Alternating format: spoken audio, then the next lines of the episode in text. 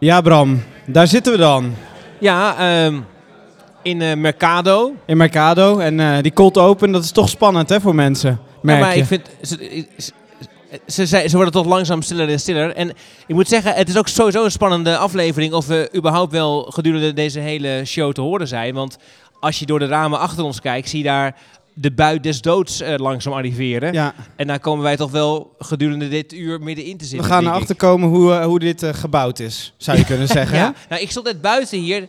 We zitten in Mercado. Dat is een vrij duur appartementencomplex in de binnenstad van Groningen. In nog een leegstaand appartement. En ik stond net hier op het balkonnetje. Maar ik vond daar Ik kan ook even vragen aan de mensen die hier het gemaakt hebben. Ik vond dat de tegels nog wat los zitten eigenlijk daar. Oh, dus even qua constructie dacht jij, dat kan wat beter. Constructie kan nog beter, ja. Hey, maar Bram, vandaag gaat het over een huizenindeling. Over de plattegrond van huizen. Hoe woon jij? Ik woon in een jaren 30 woning. Maar wel verbouwd, want ik woon in de Bakkerstraat en hebben ze van 5 huizen 3 huizen gemaakt.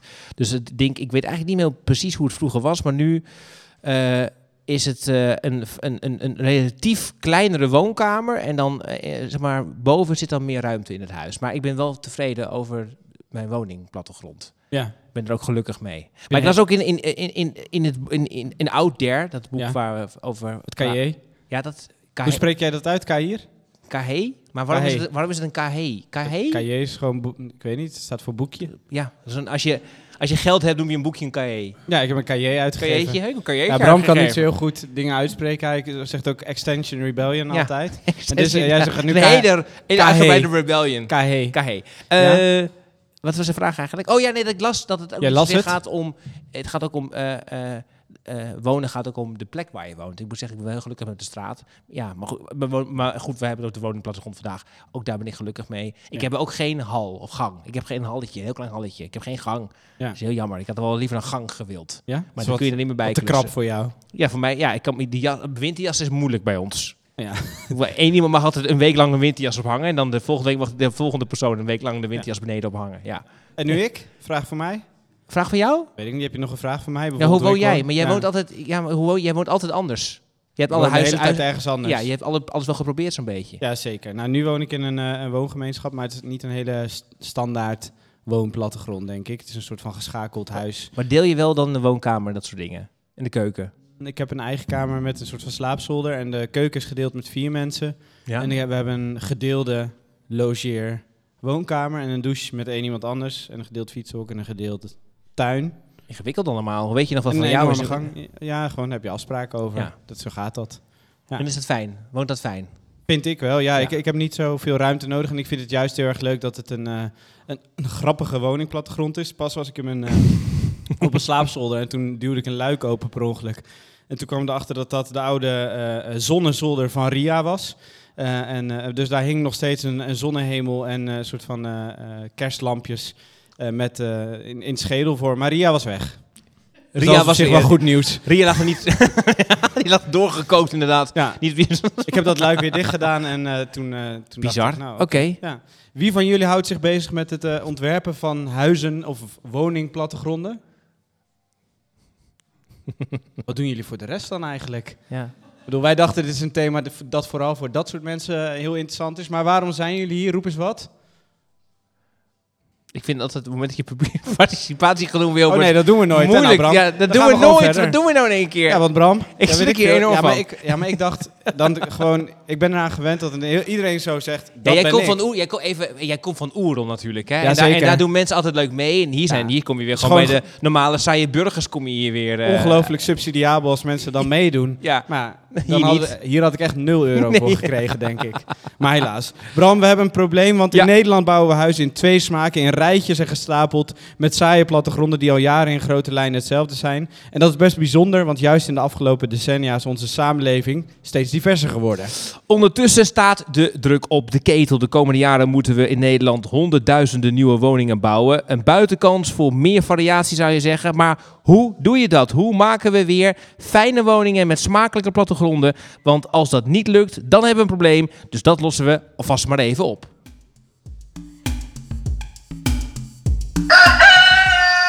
De linkse mannen. lossen het op. Mislukte oogsten, overstromingen en warmterecords. De linkse mannen lossen het op. Stikstof is een beetje naar de achtergrond verplaatst in de nieuwsberichtgeving. De linkse mannen lossen het op. Iedereen is toch geschrokken naar de Voice. De linkse mannen lossen het op. Hey, we got a problem here.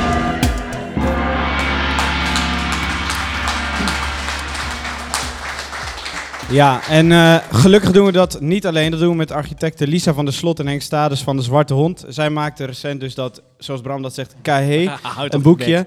Het Outdoor Kahé, ook wel een boekje dus. Over de woningplattegrond. Een oproep om de woningplattegrond weer vol onderdeel te maken van de woningbouwopgave. En daarna gaan we in gesprek met Sjoukje Veenema van woningcorporatie Nijestee. En vastgoedstratege en adviseur Sjoerd Groen van Ryse. Maar eerst bellen we met antropoloog Irene Cieraad, die uitgebreid aan het woord komt in dat afschuwelijke Kahé. Nee, dat leuke woord. Boekje.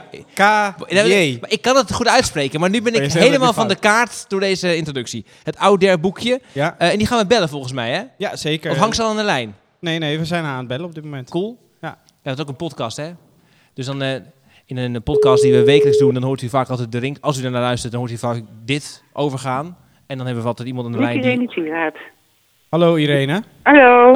Hallo. Dat denk ik al voicemail, toch? Ja, het leek heel even zo. Maar jij bent dit toch echt, Irene, of niet? Ik ben het echt. Ja. Irene Cieraad. Leuk dat je er bent. Ja. Jij bent, zoals Bram dat net zei, antropoloog. Dan hou je je bezig met mensen. Maar waarom hou jij dan weer bezig met huizen? Omdat materiële cultuur een belangrijk onderdeel van de cultuur is. En cultuur is gewoonte, gebruiken, mensen, type mensen, maar ook materie. Ja, en een huis is materie, hè, denk ik dan. Ja. En is het normaal dat ze jou hiervoor vroegen? Hou je meer bezig met huizen? Waar staan huizen eigenlijk voor, volgens jou? Ja, ik heb ze genoemd. Ik ben wel heel in die zin afwijkend. Oh, ik vind het heel. Ik hoor mezelf echo bij jullie. Kan dat uitgezet worden? Ik weet niet of we dat uit kunnen zetten. Vrees van niet. Oh, ik dacht van ja, wel, maar Bram is altijd heel negatief en ik positief blijkbaar. Want dat is heel stoer. Er wordt hard aan gewerkt, Irene. Ah, nou ja, dat mag ik graag horen, hard werken. Ja, gewoon invechten. Maar ja, Irene, laten we hopen dat het nu misschien iets beter is. Wat is waar huizen voor jou voor staan? Waarom hou je daar zo graag mee bezig? Nou, omdat in de antropologie als wetenschap, die hield zich eigenlijk voornamelijk altijd bezig met andere volkeren, nooit met onszelf. Want dat was, wij waren geen onderwerp van studie in de antropologie, culturele antropologie. En ik heb dat geprobeerd te veranderen. En omdat het idee bij andere volken altijd is dat hun plattegrond van hun huis, dat het allemaal overladen was met symbolen. Dat leerde je ook allemaal. En ik dacht, waarom zijn wij zoveel anders dan al die anderen? En waarom stellen we ons zo apart? Dus toen dacht ik, laat ik de uitdaging eens aangaan en is bezig met een antropologische blik kijken naar hoe wij wonen. En dan valt het je eigenlijk op hoe ontzettend raar dat is. Mm-hmm.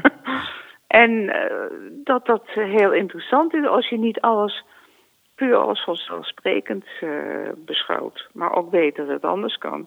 Ja, want, en dan wordt het allemaal interessant, ja. Ja, want Bram die heeft een hele kleine gang, gaf je net aan. En in jouw stuk kunnen we lezen dat de gang langzaam maar zeker uit de woning is verdwenen. Kan je misschien iets meer met ons delen hoe de indeling van het huis de afgelopen jaren, misschien decennia, is veranderd? En wat heeft daar invloed op gehad?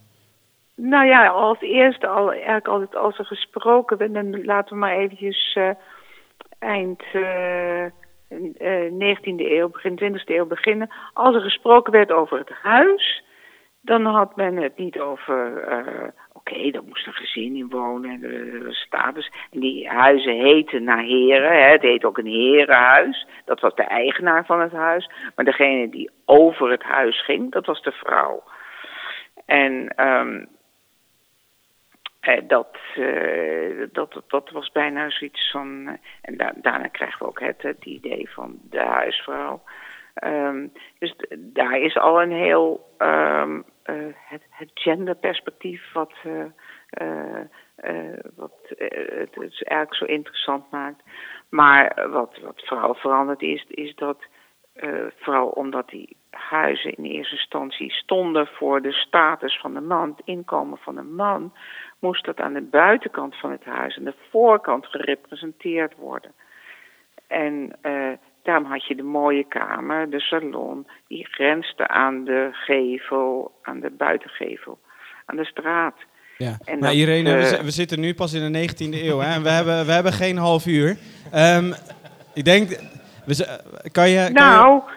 Tenminste, jij wel natuurlijk.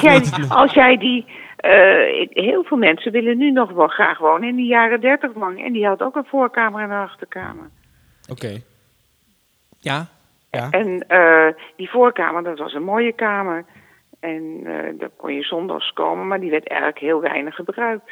En op een bepaald moment bij verbouwingen... midden, laten we zeggen, jaren 70... dan worden die jaren 30 erkenwoningen doorgebroken. Ja, en het is ook zo dat die keuken... Hè, want die keukens die gaan dus... dat schrijf je ook in jouw mini-essay in het KH. Haha, twee Franse woorden in één zin. Dat de keuken die gaat dan vaak van achteren ook weer naar voren, naar de straatkant. Als ontwikkeling. Ja. Dat gebeurt al iets eerder, maar het is, dat is een hele recente trend. Omdat nu zou je bijna kunnen zeggen dat de keuken representatie vertegenwoordigt. Hè, mooie keuken, nieuwe keuken. Dat is het eerste wat men doet als men een huis koopt. Of, er wordt al zowat standaard geen keuken geleverd in een nieuwbouwhuis. Dat mag je meteen zelf... gaan uitzoeken wat je daar wilt hebben. Maar is het zo dat... Alles ontwikkelt zich natuurlijk steeds. Maar er wordt nu de komende jaren... moet er vooral heel veel gebouwd worden. Wat denk je wat dat gaat betekenen... voor die woningplattegronden, Irene? Ja, die plattegronden. Nou, kijk... het punt is dat we heel erg... veel... wat het betekent is dat ze, als we bouwen voor gezinnen, dus we alle woningen geschikt maken voor gezinnen, dat we het dan niet gaan redden. Dus we moeten meer diversificeren. En dat betekent dat je jonge singles prima in een complex kunt zetten met veel gedeelde ruimtes. En zelfs misschien ook wel een soort gedeelde keuken, gedeelde voorzieningen. Waardoor je het appartement zelf, de studio, wat kleiner kan maken. En dat je misschien ook eens zou kunnen denken aan... omdat het idee dat statushouders moeten... dat is zo'n probleem, die moeten een woning krijgen. Ja. Waarom mix je niet, maak je niet woningen voor statushouders in combinatie met mensen die dat ook willen in een complex? Dat je dus verschillende, als soort integrerende woonvorm. Dit is maar een soort van... Nee, maar en Irene, volgens mij raak je daar een laatste punt waar we het nog kort even over kunnen hebben. Die flexibiliteit van zo'n plattegrond. Jij betoogt ook dat we meer kunnen leren van bijvoorbeeld het gebruik of het verbouw van een huis in plaats van de plattegrond zelf. Het verbouw nemen mensen zelf het heft in handen. Dat is waarom ik het zo interessant vind. Mm-hmm. Er komt vaak geen architect aan te pas. En men doet het zelf... of men geeft aan een verbouwer de ideeën op, zo wil ik het hebben. Daarom zijn voor mij verbouwingen interessanter dan de nieuwbouw van architecten. Maar we zitten hier ook met, tenminste, laat ik het niet overdrijven. Maar we zitten hier met een hele hoop opdrachtgevers en architecten. Wat hebben die daar dan in hemelsnaam aan, Irene? Dat je er toch wat van kan leren, van wat mensen willen. Ja. Dat is wat je heel veel van verbouwing kunt leren. Hoe pakken mensen het aan? Wat willen mensen? Ik weet wel dat tot mijn verbazing, een van de eerste dingen die mensen deden toen ze de eerste sociale huurwoningen te koop aangeboden werden, was het hang- en sluitwerk veranderen, met name de deurkrukken. En vond die veel te goedkoop. Ja. En wilde als het ware, dat was voor mij. En dan voordeuren is ook zo'n status kwestie van je moet aan je voordeur kunnen zien dat. En maar goed, dus dat zijn zulke soort. Je kan, verbouwingen zijn heel leerzaam. Ja. Als je daar heel goed naar kijkt. En als mensen daar meer over willen weten, dan kunnen ze jouw essay lezen. We gaan het hier voor nu even bij laten, Irene, want hier barst de bui los. En als dat misgaat, dan gaat de verbinding. Die wordt misschien nog iets ingewikkelder dan nu. Want we kunnen je niet altijd even goed horen. Maar... hebben wij al gehad. Ja, maar dankjewel voor je toelichting. En in het cahier kunnen mensen nog meer lezen. Fijne avond. Ja, oké, dag.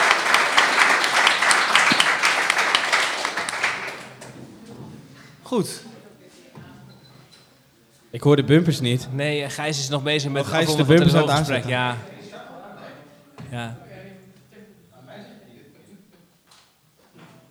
Ik weet ook niet. Nou, dan gaan we de bumper later in zetten. Bumper, die mond hebben we niet. Goed. Ja. Oké. Tja. Ja? Hier aan tafel, Henk Stadens en Lisa van der Slot. En Henk en Lisa, waarom vinden jullie die woningplattegrond nou interessant? Wij dachten... Zwarte Hond, wij zeggen precies van de Zwarte Hond. Ik heb toch in de intro al gezegd? Ja, maar dat zijn mensen weer vergeten. Na dit lange gesprek met die mensen, ze moeten helemaal opnieuw beginnen. Ja, maar... Een paar mensen overleden, denk ik, ook in de tussentijd. Nou, gelijk is er negatief. Nee, niet negatief. Realistisch, okay. Maar wij zitten hier met jullie en we zitten hier om het over dit boek te hebben, Out There, dit boekje, cahier. Wij dachten, gaan er dan veel mensen op afkomen, woningplattegrond, hoe interessant is dat? Waarom zeggen jullie, wij vinden dit interessant en hadden jullie het blijkbaar aan het rechte eind? Nou, dat we het aan het rechte eind hadden, dat vonden wij ook echt heel verrassend om te merken toen het... gepubliceerd werd en toen we er ook over gingen posten op social media, dat het zo goed ging dat we zelfs dachten, we kunnen het boekje wel verkopen. Moet iets dichter bij de microfoon praten.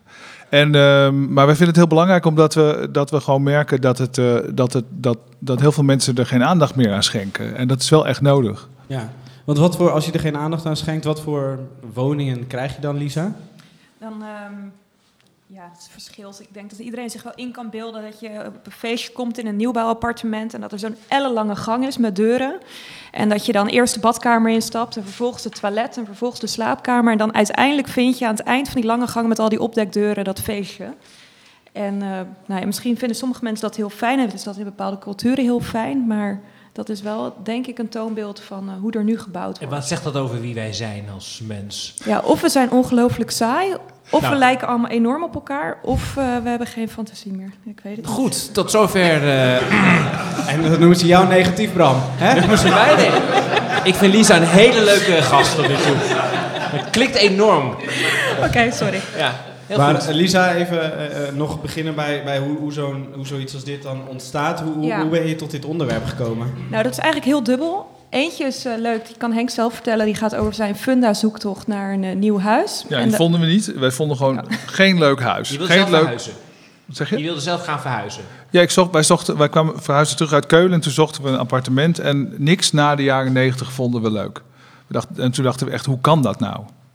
En jij had toen een... Ja, en wij hadden ook...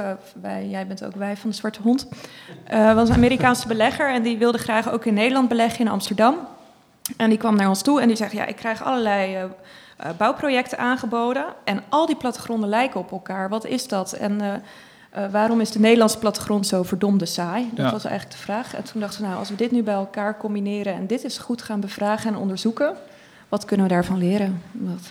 Dat hebben we gedaan. Ja. Want hoe is het, jullie vatten dat ook samen hier... en volgens mij ligt daar die spread ook voor een deel van. En mooi eraan is dat hij niet lineair is... maar dat hij eigenlijk een soort van verweven laat zien... hoe alle ontwikkelingen zich hebben ontsponnen. Maar wat is er dan de afgelopen 100 jaar veranderd? En waarom zijn we op een gegeven moment misschien gestopt... met dat sleutelen aan die plattegrond, Lisa? Ja, dat is even een interpretatie die ik nu geef. Maar het lijkt alsof die woonplattegrond steeds efficiëntere machine is geworden. Die steeds beter in elkaar moet zitten. En er kwam ontzettende installatiedruk bij. Dus als je nu kijkt naar de plattegrond, dan is misschien wel een kwart van de woning wordt in beslag genomen door dingen die je moet hebben. Dus dat zijn die installaties. Maar dat is ook, als je kijkt naar 1890, dan was er geen badkamer in de woning. Dat is er ook bijgekomen. Het toilet is erbij gekomen. Er zijn heel veel basisonderdelen bijgekomen die eigenlijk heel fijn zijn in je woning, maar die wel allemaal ruimte zijn in gaan nemen. En die woonplattegrond steeds anders hebben gevormd. En wat we hebben in die tijdlijn is tot stand gekomen door heel veel experts te bevragen. Bijvoorbeeld een installatie-expert die bijna met pensioen gaat. Dus heel lang met pensioen was. Of met pensioen was. Ja.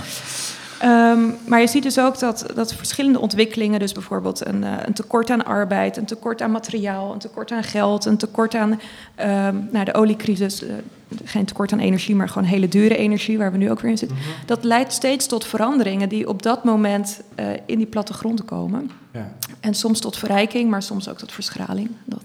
En kunnen we dan nu van geluk spreken dat er misschien ook weer een kantelpunt is, Henk? En dat dat dit boekje is, maar misschien ook wel iets anders? Ja, ik denk dat dat dit boekje is. Ik denk, na dit boekje gaat echt alles beter worden.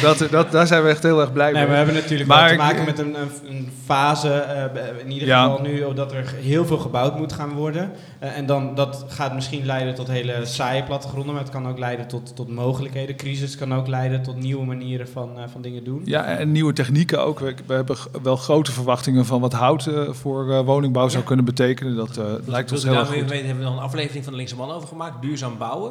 Oh ja, dat is waar. Dus jullie zijn al experts daarin. Ja, okay. Maar misschien moet Henk dan nu wel gewoon even doorpraten. Sorry dat ik een vraag stel. Excuses. Wat hout zal doen, namelijk is dat een gevel is altijd het duurste onderdeel van de bouw. Daarom willen ontwikkelaars vaak die gevel zo klein mogelijk maken. Maar bij hout is de dragende muur net zo duur als de gevel. En daardoor verwachten we dat plattegronden weer wat vierkanter kunnen worden in plaats van heel ondiep. En vierkant betekent gewoon meer daglicht in het huis. Ja. En daardoor ook meer mogelijkheden voor indelen. Ja, en als we nu het niet oplossen, vanavond, maar ook de komende tijd niet, met wat voor woningen eindigen we dan? Dan ben ik bang dat we naast de 7 miljoen woningen die er dan nu ongeveer zijn, dat er 1 miljoen woningen worden bijgebouwd die vooral 50 vierkante meter groot zijn en nauwelijks daglicht binnenkomen en waar mensen, dat soort opknoopkamers, daar ben ik eigenlijk gewoon een beetje bang voor. Ja. Pizzadozen. Ja. Hugo de Jonge is erg fan van, volgens mij. Lost ook al veel problemen op waarschijnlijk. Aan woningnood. Uiteindelijk lost het zichzelf dan op. Knoopkamers, ja. Maar er is natuurlijk kan dat met de snelheid waar men mee wil gaan bouwen, dat ook nog nagedacht wordt over dat het een beetje ergens op gaat lijken? Ja, ik denk natuurlijk wel. Natuurlijk wel. Dat moet je gewoon gaan doen. Ja, het is eigenlijk om je altijd te verschuilen achter dat dingen te duur zijn. Ik bedoel, na de Tweede Wereldoorlog was ook alles veel te duur. Toen ging het ook. Dus het kan nu ook. Ja. En Lisa, in jouw werk loop je er misschien wel eens tegenaan dat je dus soort van, niet gedwongen, maar dat in het proces uiteindelijk zo'n woningplattegrond veel saaier wordt dan je misschien zou hopen. Om wat voor dingen gaat het dan? Wat voor stappen worden er dan genomen wat misschien de schoonheid uit een woningplattegrond haalt?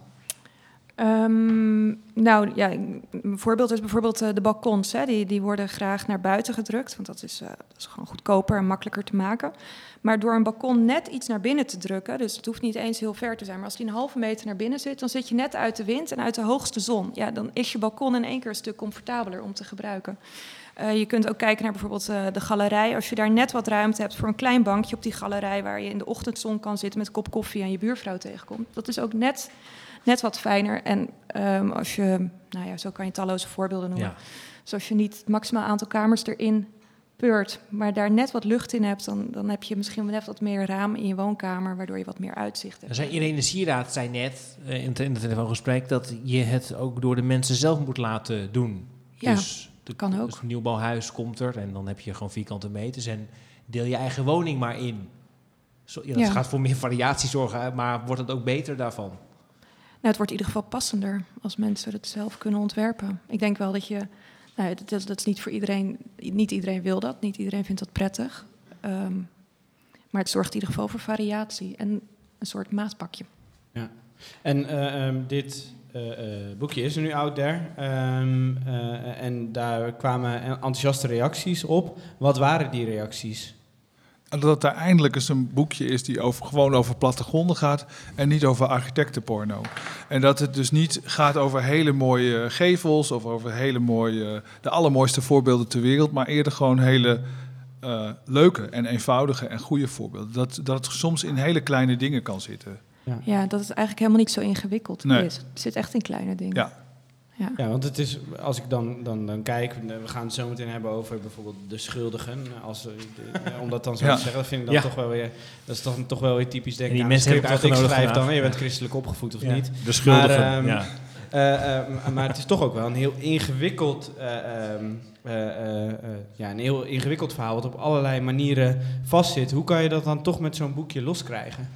Nou, dit boekje, dat in ieder geval, zo ervaren wij, dat is echt een... Sinds een minuut of 6 is het in één keer het K.H. een boekje geworden. Er wordt met de maat genomen aan het begin door iedereen hier in deze zaal. En nu is het een boekje. In de briefing staat K.H. boekje. Het heeft een ISBN-nummer. Boekje, goed. Ja, boekje. Je bent je vraag zeker niet kwijt. Maar, boekje? Ja. Nou, goed, weet jij mijn vraag nog? Nee, maar ik voel me gewoon gepiepeld. Ja, het is ook heel erg moeilijk voor ook, je. Ja, en dat zeker. Ja. Goed, we gaan door. Dat de hele tijd loopt te shamen dat jij Extinction Rebellion... Lisa weet het antwoord nog wel, zie ik aan haar gezicht. Denk het ook. Ja. En anders stel ik hem nog een keer. Ja. Weet je de vraag nog? Nee. Eigenlijk op welke manier zo'n boekje zoals dit bij zo'n hele ingewikkelde materie kan helpen. Ja, nou eigenlijk... dat is dus heel interessant en dat we dat boekje zijn gaan verkopen. Want dan weet je ook naar wie dat boekje gaat en wie dat boekje wil kopen. Zeg maar. Je kan hem zelf uitdelen en dan deel je hem uit aan de mensen waarvan jij wil dat ze hem lezen. Maar dat mensen hem gaan kopen, dat is interessant. Want dan leer je dus ook dat het niet alleen maar architecten of studenten architectuur zijn die dit kopen. Maar vooral ontwikkelaars, gemeenten, veel gemeenten in Vlaanderen ook. Vinden we ook interessant. Verschillende beleggers, corporaties. Dus het wordt vrij breed... interessant gevonden. En wat wij zien is dat het dus een hele goede gespreksopener is. Want er is niemand tegen een goede plattegrond of voor alleen maar saaie woningen. Maar iemand moet hem maken. En het leuke aan Irene Cieraad is dat die dus bij haar studenten ontdekte dat 95% van de architectuurstudenten is opgegroeid in een vrijstaande woning op het platteland. Ja. En die wonen dus helemaal niet in appartementen. Dus het is ook een heel goed middel om het bij onderwijsinstellingen gewoon weer op de agenda te zetten. Jongens, dit is serious business. Dus het gaat niet alleen maar over. Interessant is wel, volgens mij, want je gaf net wat tips aan Wilbert ook van hoe kun je zo'n woning dan interessanter maken. Maar er is dus wel een probleem omdat het saai en uniform is. En wat is nou echt gewoon een ingreep die sowieso moet gebeuren? Zeg je gewoon, nee, hij moet gewoon gevarieerd en dat is het sowieso goed? Of is er iets waarvan je zegt, van dat moet gewoon echt veranderen... want dat gaat nu gewoon helemaal niet goed aan geen enkele woningplattegrond? Ik vind het persoonlijk gezeur dat een woning van 50 vierkante meter geen balkon hoeft. Ik denk, dat is nou toch voor onzin? Iedereen zit toch graag buiten? Ja. Ik vind dus dat is standaard iets geneuzel. Ja, daar zou ik voor zijn. Ja. Hou toch op. Ja. Ja, Lisa, heb jij ook zo'n... goede bergruimte als je de woning binnenkomt. Het is gewoon niet fijn als je een woning instapt... en je schuurt met je tas langs de muur. En, ik heb dan wel geen hal. Je valt over de schoenen heen. Ik heb wel geen hal dan. Maar ik heb wel dus nog een hele mooie inloopkast. Gewoon dan ben je al klaar. Een trapkast waar gewoon echt de hele voorraad staat. En misschien moet ik die voorraad daar dan weghalen... en daar dan de jas ophangen. Dan kan je weer door je hal lopen. Praktisch toch? Ik weet niet waar jouw inloopkast zit. Kom even een keer kijken bij mij. Ik moet misschien een keer bij jou thuis komen. Bram en ik kennen elkaar privé niet heel goed. Zou een keer leuk zijn. Ik luisterde pas een podcast van hem. Toen kwam erachter dat hij enorm van Nederlandstalige muziek houdt. Of eigenlijk uitsluitend. Ja, klopt. Toch? Ja. Goed. Nou, we gaan het hebben over de schuldigen. Want aan een probleem is nooit maar één partij schuldig. En wij dachten, het is leuk om met jullie even de schuldigen... langs te lopen en te kijken, waar hebben die nu eigenlijk schuld aan? Of waarom maken ze die woningplattegrond lastiger? Ik ga even verder met de inhoud. Nee, goed, maar gewoon wat hard. Maar goed, gaan we. Nee, ga door. Wat hard? We gaan schuldig aanwijzen, leuk. We gaan schuldig aanwijzen, daar gaan we. De auto. Je zou denken, met een auto, die heeft weinig in huis te zoeken... behalve als hij de per ongeluk naar binnen rijdt. Maar... Tijdens Phoenix werden huizen gebouwd op plekken waar het openbaar vervoer niet was.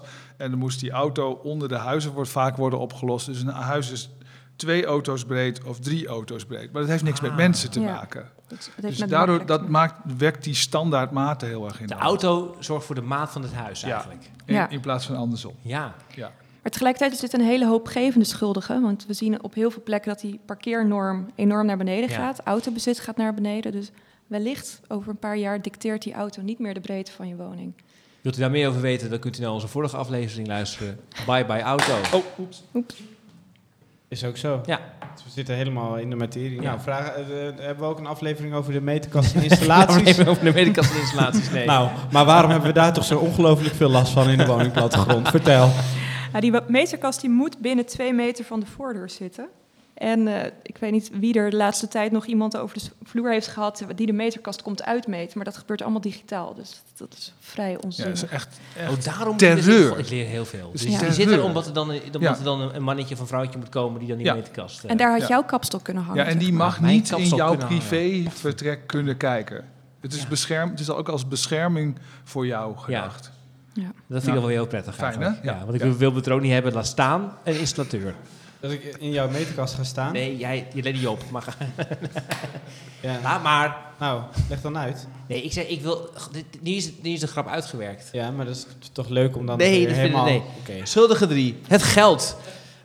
Mogen bouwen om geld... Ja, het geld is ook een probleem natuurlijk. Want je zegt, belegging zeg je wel. Ik heb ook Amerikaanse beleggers die dan komen. En daar bouw je ook voor. Maar dat is ook gewoon best wel problematisch, denk ik. Hè? Ja, ik hoorde laatst een heel leuk... of iemand zei iets heel leuks, vond ik. Dat is net als eigenlijk bij leaseauto's. Die worden in het grijs en het zwart vooral verkocht. Of geleased heet dat dan. Omdat je ze daarna heel goed kan doorverkopen. En dat is bij een groot deel van de woningen die nu gebouwd worden... is dat ook. Zo van, nou, die woning die bouwen we en daar beleggen we in. Want dan kunnen we op deze manier hem heel goed doorverkopen. Dus eigenlijk zijn onze woningen ook allemaal een beetje grijs geworden. En, of niet allemaal. Maar en woongebouwen worden heel erg gebruikt om je geld onder te brengen in plaats van mensen. En dat klopt gewoon niet. Eigenlijk. En hoe is dat dan zo gekomen? We hebben in het boek staat ook een interview met Glenn Lippens uit Antwerpen. En die vertelt bijvoorbeeld ook over hoe we in Nederland omgaan met wonen. En dat we een soort van keten van huizen waarin we dan proberen weer net wat meer geld naar binnen te schuiven hebben. Waarom doen we dat in Nederland wel en in Vlaanderen misschien niet? Omdat in Nederland onroerend goed ook wel heel erg... of woningen ook wel heel erg worden gebruikt voor een soort wooncarrière. Dus je koopt een huis en dan denk je over 10 jaar verkoop ik dat weer voor meer en nog meer en nog meer. Dus het gaat heel erg over hoe je nog een soort wooncarrière in geld ook naast je baan hebt eigenlijk. Ja. Oh, Peter is er weer. Oh, Peter, we hebben je eindelijk als fotograaf hier en we dachten dan blijf je wel stil. Ja. Ja. Klopt. Goed. Op dit moment is er iemand die er doorheen praat, luisteraars. Het kapitalisme is het probleem. Ik ben het wel met hem eens. Daar zijn we wel enthousiast over. Ja, maar niemand verstaat hem alleen weer. Schuldenvieren is dan ook vervelend. Tenminste, ik ben net lid geworden van de Vrije Bond, dus nu heb ik heel veel anarchistische stickers. Even over die wooncarrière, want instant. Ja. Maar dat is zo denken toch. Ik denk niet meer in de wooncarrière. Ik ben blij dat ik een huis heb. Toch? Nou, denk. Wacht maar tot over een paar jaar. Over een paar jaar ga je niet verkopen. Over een paar jaar ben je echt... Ja, ga je goed... Ja, Peter, het is geen publiek... Ik roep dit nou al 15 jaar tegen jou. Het verkopen. Ja. Moet je nog meer betalen. Ja, goed. Dit is onze fotograaf. Zullen wij een andere fotograaf wagen voor onze linkse man en shows op Noorderzon? Dat lijkt me heel goed. Dat hebben we verstandig inderdaad. Dan kan Peter gewoon in het publiek zitten. Ja. Of misschien als artist in residence. Want het is allemaal heel artistiek, vind ik. Ja. Schuldige virus, de wet. Ja, ik had net een heel leuk anarchie-bruggetje, maar dat is, het hierbij dat houden. Dat is eigenlijk, daarmee bedoel ik bouwbesluit. En bouwbesluit... Vooral alles wat er qua regels omheen zit, toch? Ja, en die regels die zijn dan gewoon... Nou, een slaapkamer moet minimaal 1,80 meter breed zijn en 5 vierkante meter. Nou, dat gaan ze dan maken. Ja. En dat is natuurlijk verschrikkelijk, want een bed past dan helemaal op 1 manier in. Dus de wet wordt heel vaak gebruikt om het minimum te bouwen. Niet om iets wat goed is of wat... Ja. Fijn is. Het zou fijn zijn als we goed zouden hebben om te inspireren in plaats van om ons in de kast te houden. Ja. En we hebben het net al een beetje over schuldige 5 gehad. Dat is beton, maar dat zit er vooral in dat er andere manieren van bouwen zijn die dus misschien een veel flexibelere manier van bouwen zouden kunnen zijn. Lisa? Dus de schuldige beton. Ja, betonnen tunnelen eigenlijk, hè, bedoelen we dan, denk ik. Dus ik moet af en toe even denken wie we bedoelen met de schuldigen. Beton is heel slecht voor CO2. Ja. Het is niet flexibel. Maar je kan in beton wel flexibel bouwen, maar dan moeten we misschien van die tunnels af gaan wijken. Ja. Mooi beetje werkoverleg ondertussen. Heel leuk. Kunnen we dat wel doen? Ja, zullen we volgende week op de vergadering bespreken? Ja, is goed. Zetten we op de agenda. Model. Ja. De opleidingen, ja, dat lijkt me ook logisch. Hè. Dat is gewoon weinig aandacht voor, denk ik. Klopt. Ja, weinig aandacht. Maar dat gaan wij veranderen. Wij gaan gewoon nu een tour doen langs de universiteit. Toeren langs de universiteit. Dat denk ik wel. Zijn we al aan het doen, ja. Ja. Nou, en wat zeg je dan tegen ze? Nou, denk erover na. Let op. Ja. Let op. Ga je best doen. Dit is leuk. Goed je best doen op school. Maar het blijft natuurlijk ook wel raar dat een net afgestudeerd iemand dan een appartement moet gaan ontwerpen voor iemand van 40 of 50 dat ze geen idee hebben. Behalve als ze dit cahier lezen dus. Dat denk ik wel. Ja. Dat helpt dan. Dan gaat hij op schuldige 7. Het internet, de globalisering. Dat is wel altijd, die kun je altijd de schuld geven, toch? Van alles. Nou, die is ook wel een beetje ingewikkeld. Maar een deel daarvan is wel dat als je gewoon maar genoeg op je telefoon zit de hele dag, dan maakt het niet zoveel uit in wat voor huis je woont. Oké. Maar dat was niet de enige. Dus je iPad is een venster naar de wereld. Ja. Ja, precies. En dan heb je ook geen uitzicht meer nodig. En waarom zou je dan nog een raam hebben als je Netflix hebt? Maar deze ging denk ik ook over dat buitenlandse investeerders ook hun producten zoeken en dat daardoor ook dat er ook een soort uniformiteit komt tussen alle grote steden in Europa of in het Westen. Ja, en ook dat onze smaak, maar ik weet niet of iemand hier dat plaatje kent van die koffiebars over de hele wereld. En dan moet je raden waar die koffiebar, of die in New York staat, in Sao Paulo of in Amsterdam of in Rome. En die koffiebars zien er alle 9 exact hetzelfde uit. En zeg maar de Pinterest schoonheid, zeg maar, dat schijnen wij... dat is een onderdeel daarvan. Dus het gaat allemaal steeds meer op elkaar lijken, Bram. Dan gaat het zeker. Qua weer lijken we intussen wel ook gelukkig op Amsterdam. Het regent lekker buiten. Want oké. Dat gaat ook steeds meer op elkaar lijken. Want we hadden dus ook slecht weer eerder vanavond, zag ik. Iemand stuurde me een foto. Nou, mooi. Nou. Maar ik moet zeggen, het houdt het goed hier boven in Mercado. Het is niet lek, dit huis. Het is niet lek, tenminste niet waar wij zitten. Nee. Probeer het huis nu te verkopen. We zijn ook ingeschakeld om dit huis te verkopen. Zeg maar. Ik krijg niet heel veel voor deze show. Hoeveel is dit huis eigenlijk bij dat? Ik hoorde 8,50 of zo. €850.000 maar. Bijna goed te doen. Dat is goed te doen dan. En ook zo... Hoeveel linkse mannenshows moet jij daarvoor presenteren, Bram? 15.000. Op zijn minst. Op zijn minst, denk ik. Want dan gaat de inflatie toch ook weer... En zijn zo die grijze en die zwarte auto. Die dan makkelijk weer doorverkocht kan worden naar een lease. Dit is ook wel natuurlijk een beetje... Want hier is volgens mij al iets in gedaan. Er ligt een vinylen vloertje in. Badkamertje gemaakt, keukentje. Maar allemaal echt wel, met alle respect, rete saai gedaan, toch? Hè? Ja, dat is niet heel uitgesproken. Nee. Maar het is dan wel weer zeg maar te netjes om het weg te gooien. Ja. Wij dachten overigens dat die vloer wel van hout was. Oh. Maar we moesten speciaal voor jullie stoelen moesten we veeltjes aanschaffen om die eronder te doen, zodat de vloer niet beschadigd werd. En schuldige 8 is de mens. We zijn lui geworden. Ja, daar hebben we het eigenlijk al een beetje over gehad. Ja. Hè? Zijn we rond. Maar dan is de kernvraag natuurlijk wel ik denk dat met de mens kunnen we ook wel zeggen dat we niet moeten vingerwijzen naar het is de schuld van die of die of die, maar dat we met elkaar het... Eigenlijk wat de fotograaf toch al net zegt. We doen er allemaal aan mee. Nee, absoluut. Dat zijn we met hem eens. Ja. Nou, en dan is natuurlijk de slotvraag van elk blok... waarover het dan ook gaat. Dus hoe gaan we dit nu oplossen? Jullie cahier kan daar misschien aan bijdragen. Maar hoe gaan we ervoor zorgen dat we deze dingen die hier allemaal staan... dat we die op gaan lossen? Nou, we zijn vanmiddag begonnen met een groep mensen van woningbouwverenigingen en ontwikkelaars... om eens te kijken van, hoe kijken jullie hier tegenaan?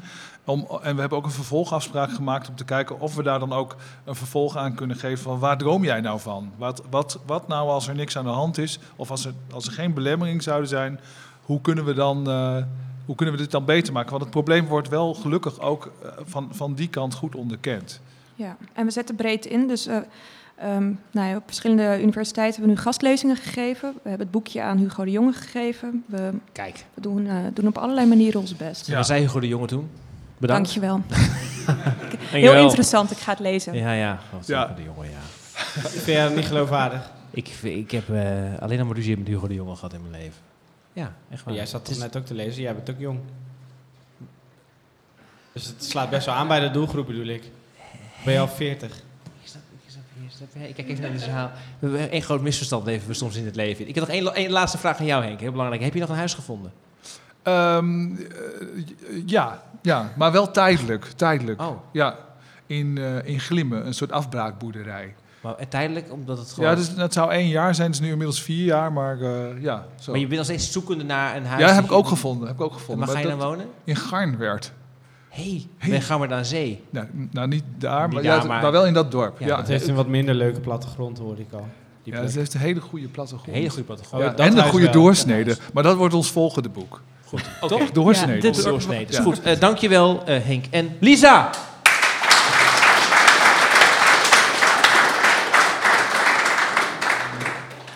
Ja, en dan hebben we nu de twee volgende gasten. Dat zijn Sjoukje Veenema van Nijestee en Sjoerd Groen van Ryse.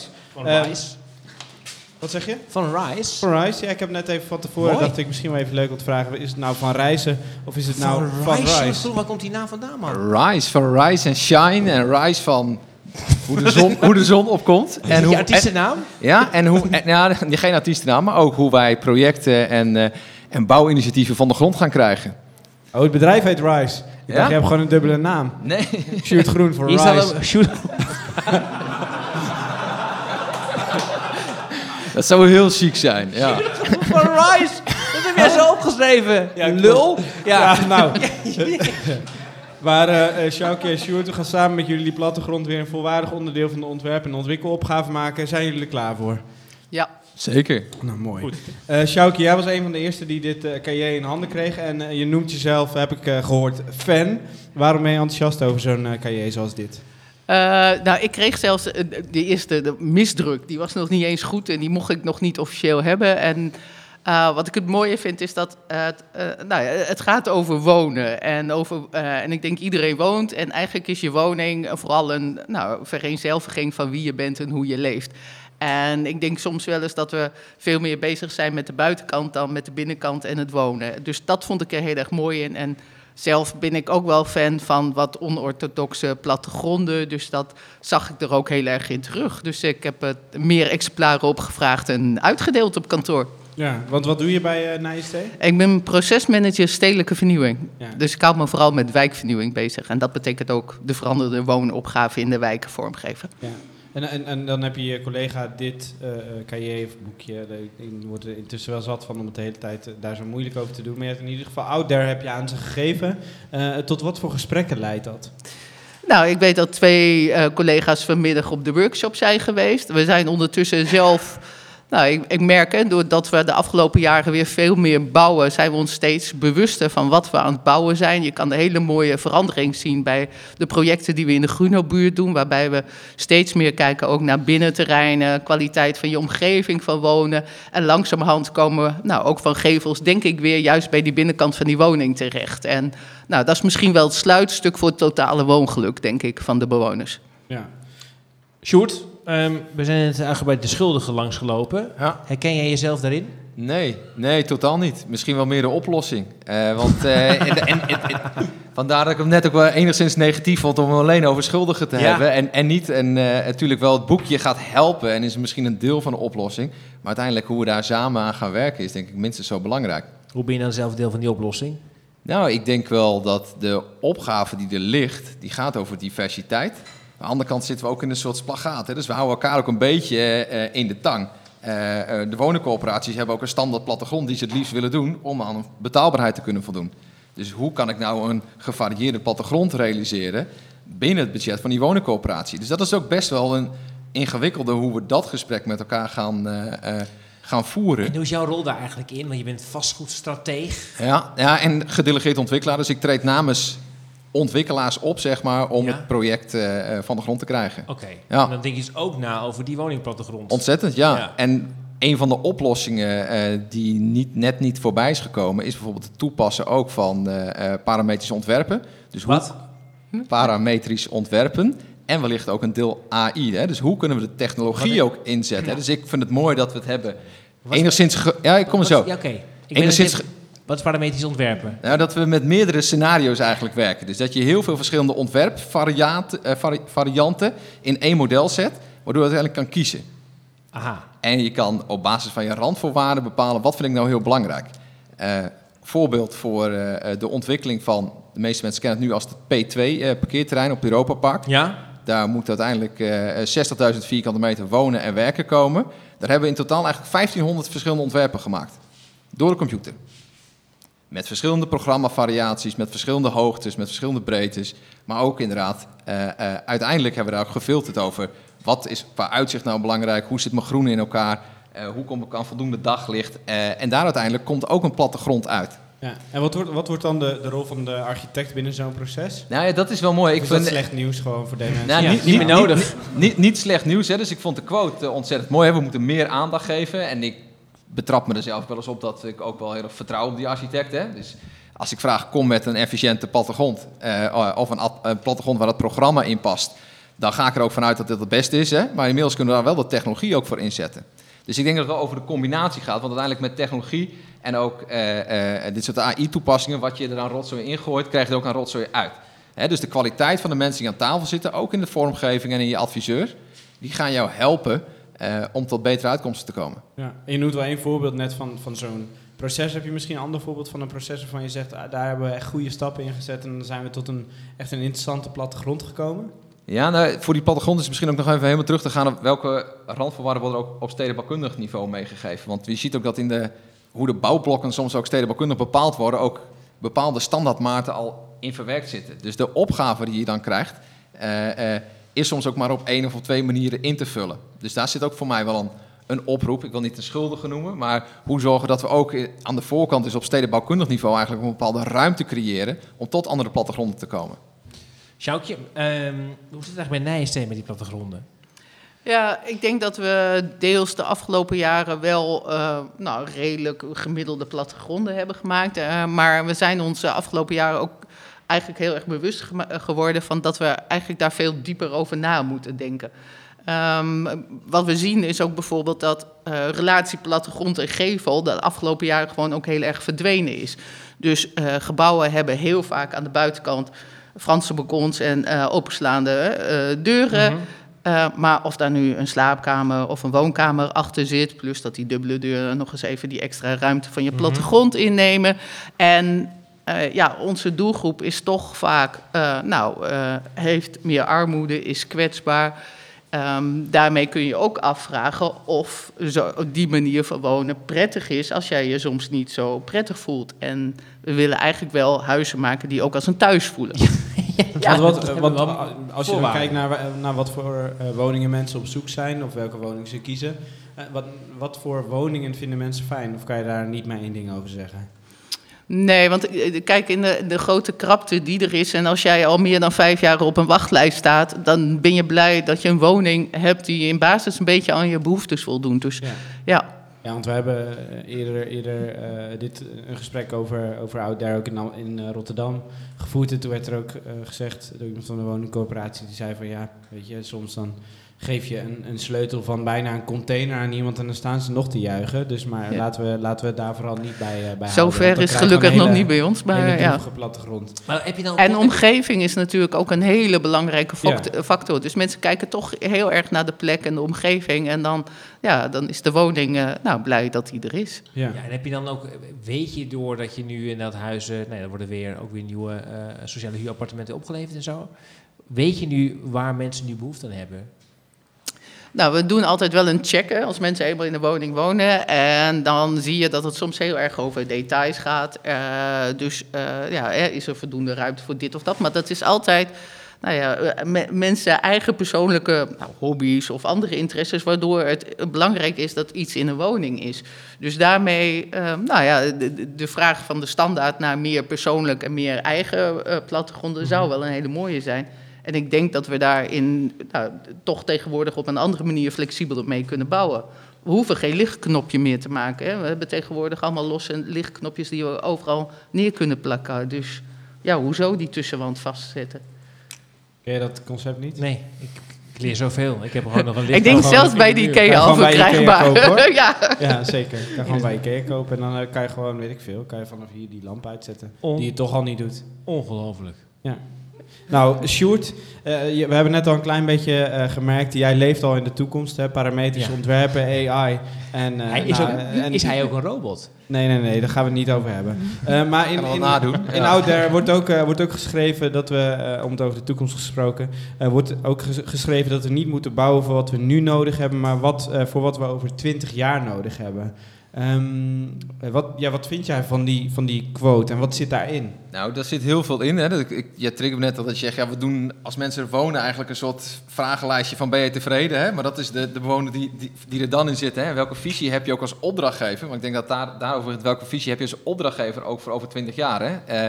Ik vond heel fijn aan het boekje, ik ben gek op cijfers. Dus die eerste 15 pagina's die vol met feiten, percentages en dat soort dingen staan, word ik wild van. En dan zie je dat de komende 20 jaar, we zitten voor een soort piek te bouwen, lijkt het. En we weten niet hoe dat gaat natuurlijk. Het kan zomaar wel weer dat we nog een grotere woningbouwopgave met gaan krijgen. Maar die vraag verandert en we bouwen voor een piek voor 20 jaar. En wat ga je dan bouwen? En moet dat dan allemaal voor 300 jaar zijn, zoals het boekje ook over spreekt? Ja. Die triggert me wel. En ook de suggesties om naar meer flexibiliteit te gaan. Hè? Dus hoe zit je constructief, hè? Dus hoe draagt een woning nou en hoe makkelijk is je ook alternatief aanwendbaar? Hè? Dus welk ander programma kan ik er ook in kwijt? Of kan ik in plaats van die kleinere woningen van 50 vierkante meter, waar blijkbaar de komende 20 jaar heel veel vraag naar is, straks ook weer een grotere woning maken? Ja, want leuk en aardig, maar even politiek. Toch ook een beetje mijn métier, weer een Frans woord. Oké, voor mijn horloge. Klootzak. Ga verder. Ja.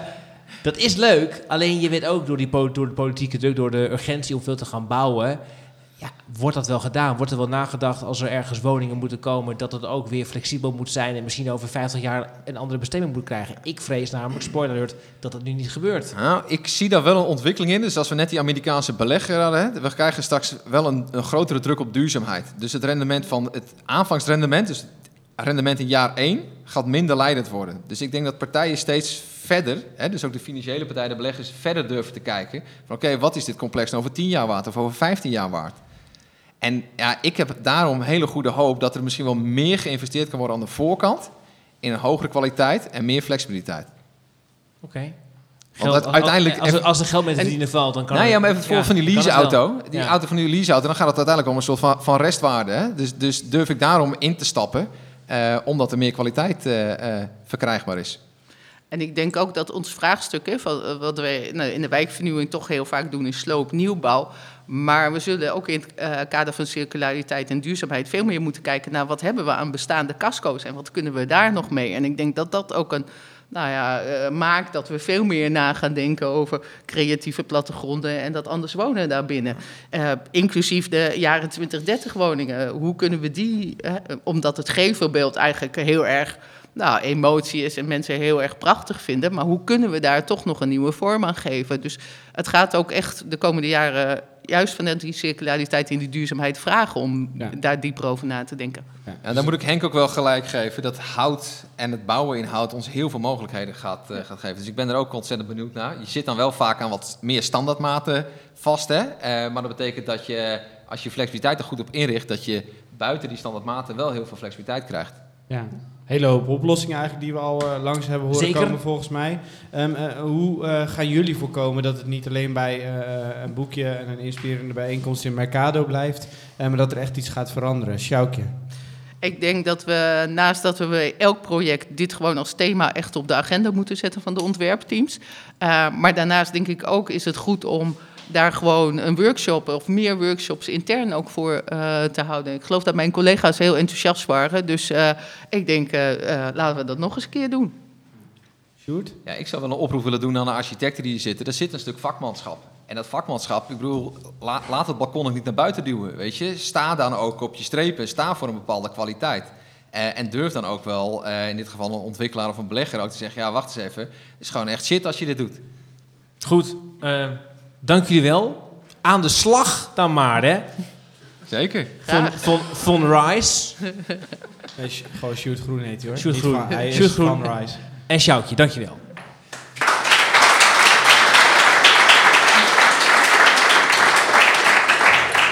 Ja, hij heeft weer de hele aflevering toch wel meewarig, neeschuddend op de eerste rij gezeten. Hij heeft jou een keer uitgelachen, hij heeft mij een keer uitgelachen. Ja, uitgesproken negatief zat hij daar op de eerste rij, Tils Postumus. Tils Postumus, maar hij komt gelukkig toch wel weer aanschuiven, Tils. We kunnen wel zeggen, een enerverende aflevering, gebeurde veel.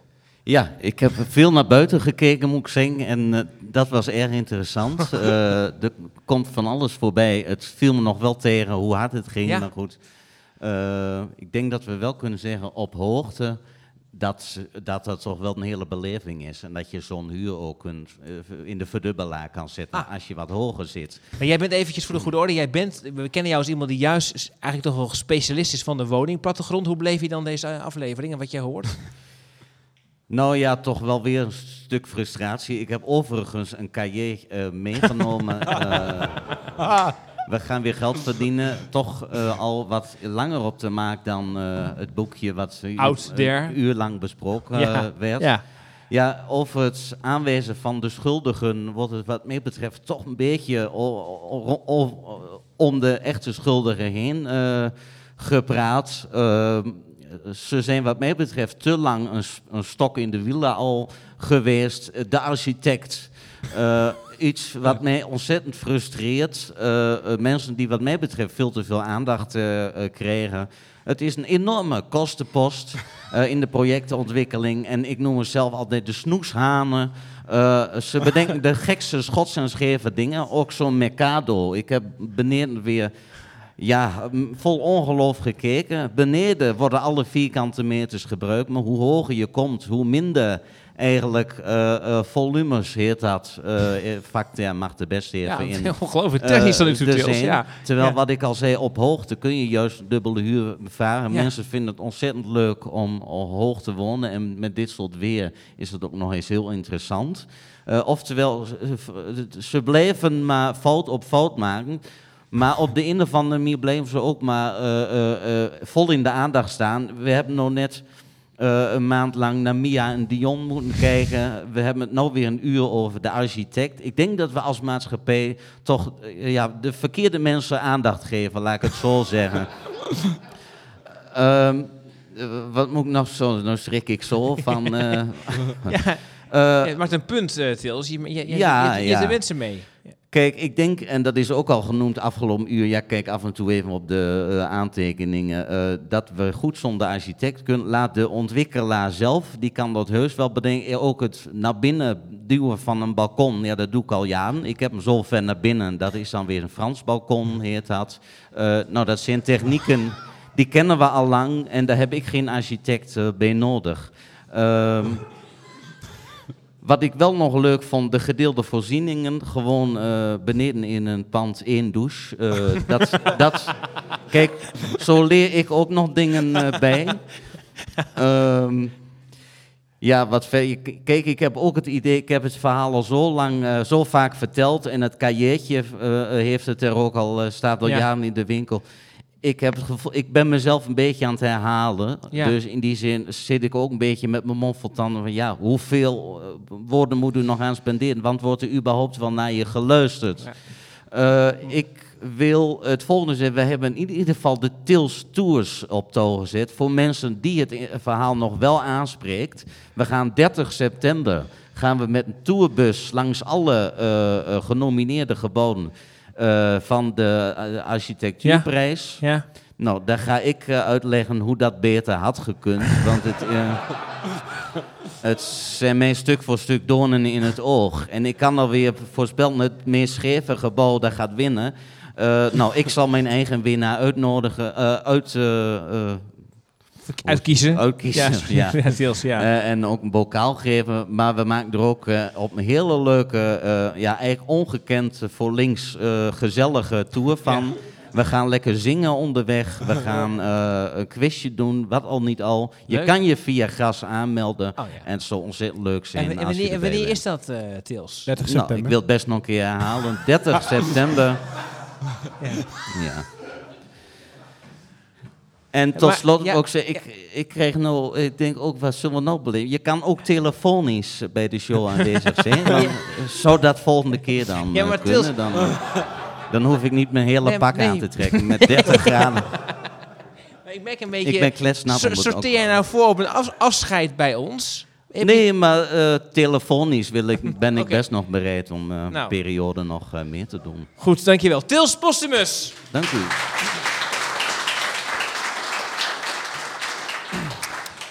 Dit was leuk. Even veel geleerd. Ja. Ja? Ga je gang. Ik heb geleerd dat KH, als je iets interessants maakt, dat je het gewoon KH kan noemen, dat het nog interessanter lijkt. Ja. Ga ik toepassen. En daar blijft het dan bij? Ik heb geleerd dat het een... Nee, zeker niet. Nee, want jij zat net met heel veel plezier zo'n interview te lezen, ja, toch? Van Irene Cieraad. Ja. Ik vond het... Wat ik dacht, goed, dat ging eigenlijk helemaal niet over de woningplattegrond. Daar stond ook in. Dat vond ik heel erg leuk. Dat mensen dan vaak een huis hebben. Ik kan me voorstellen, hier heerlijke kamers, mooi uitzicht en dergelijke. Maar dat de omgeving en de straat waar je woont in contact met je buren en zo eigenlijk net zo belangrijk is dan dat je een prachtig huis hebt. Dus ja, daar herken ik mezelf erg in. Ik heb een mooi huis, maar ik heb ook een hele leuke straat waar ik woon. Ja, volgens mij is dat goed. Ik hoop heel erg en dat er inderdaad dat die uniformiteit... Ik vind het, kijk, ik praat een beetje veel, sorry, maar ik vind het is een prachtig appartement, maar ik zou hier nooit willen wonen. Ja. Ik vind het ook rete saai, dit. Jij niet? Sorry, Zwarte Hond. Ik hou... Nee, ja, maar ik heb vrij veel in oude huizen gewoond en ik wil dan liever, of in ieder geval sfeervolle huizen. En dan, ik vind het dan ingewikkeld om zo'n ruimte zoals dit mijn eigen te maken, denk ik. Ja. Ja, dus het lijkt me heel goed dat daar meer over nagedacht wordt. En ik hoop ook dat het gaat gebeuren. Ik merk dus aan Sjoerd ook dat het blijkbaar kan, ondanks de urgentie van veel bouwen. Ja, maar ik heb wel veel hoop gekregen van deze show wanneer ik luister naar de manier waarop er aan studenten wordt verteld hierover. Maar ook hoe praktisch zo'n boekje zoals dit is en dat er gewoon heel veel mensen mee bezig zijn. Nu alleen nog de burger, denk ik, die ook gaat vragen om dat soort dingen. Maar ja, misschien moeten ze gewoon voorschotelen. Goed. Dat over vandaag. Dan komt er nog meer aan, Wilbert. Wij gaan bijvoorbeeld... U kunt zich abonneren op onze wekelijkse podcast. Die is wel tot september even wekelijks uit de lucht. Want daarna zijn we er pas weer. Maar in de tussentijd kunt u ons op allerlei plekken bezoeken. Zo zijn wij op 7 juli in Garmerwolde. In het dorpshuis daar. Zeker. Want dan gaan we het hebben over weekend nog de ereschuld. Ja. En wat betekent dat dan? En hoe lossen we dat op? En hoe lossen we die vooral in? Op 8 juli staan we dan op Festival der A. Wat een druk weekend. Over biodiversiteit. Ja. Niet onbelangrijk. Zeker. Met 1 bioloog die gewoon bioloog is en 1 bioloog die directeur is geworden. Dan kijken we of de bioloog een keer de wereld kunnen redden. En dan kunt u al kaarten verkopen van 22 tot en met 26 augustus... staan wij dagelijks op Noorderzon. En dan lossen wij heel veel problemen op. Rechtsstaat, klimaat, patriarchaat... met mensen als Pieter Omtzigt, Hanna Prins, Maxime Februari en wie al niet. Ja. Kaarten nu verkoop via noorderzon.nl. Ja. Ik wens u een behouden tocht naar huis als u hier zit. Op naar je meer of minder saaie huis. En als u luistert, moedig voorwaarts. Welke dag is het vandaag? De linkse mannen lossen het op. Is er een parallel te trekken tussen koeien en politici? De linkse mannen lossen het op. Komt er dan echt een nieuwe financiële crisis aan? De linkse mannen lossen het op. Ik heb gelezen dat er iemand in de hoek stond te pissen, dat er flessen wijn zijn gejaagd. De linkse mannen lossen het op. Wordt u gewaarschuwd voor loslopend vee? De linkse mannen lossen het op. We zoeken deze man in verband met een inbraak. Weet u wie de inbrekers zijn of heeft u ze misschien gezien? De linkse mannen lossen het op. Hallo, welkom bij De Linkse Mannen.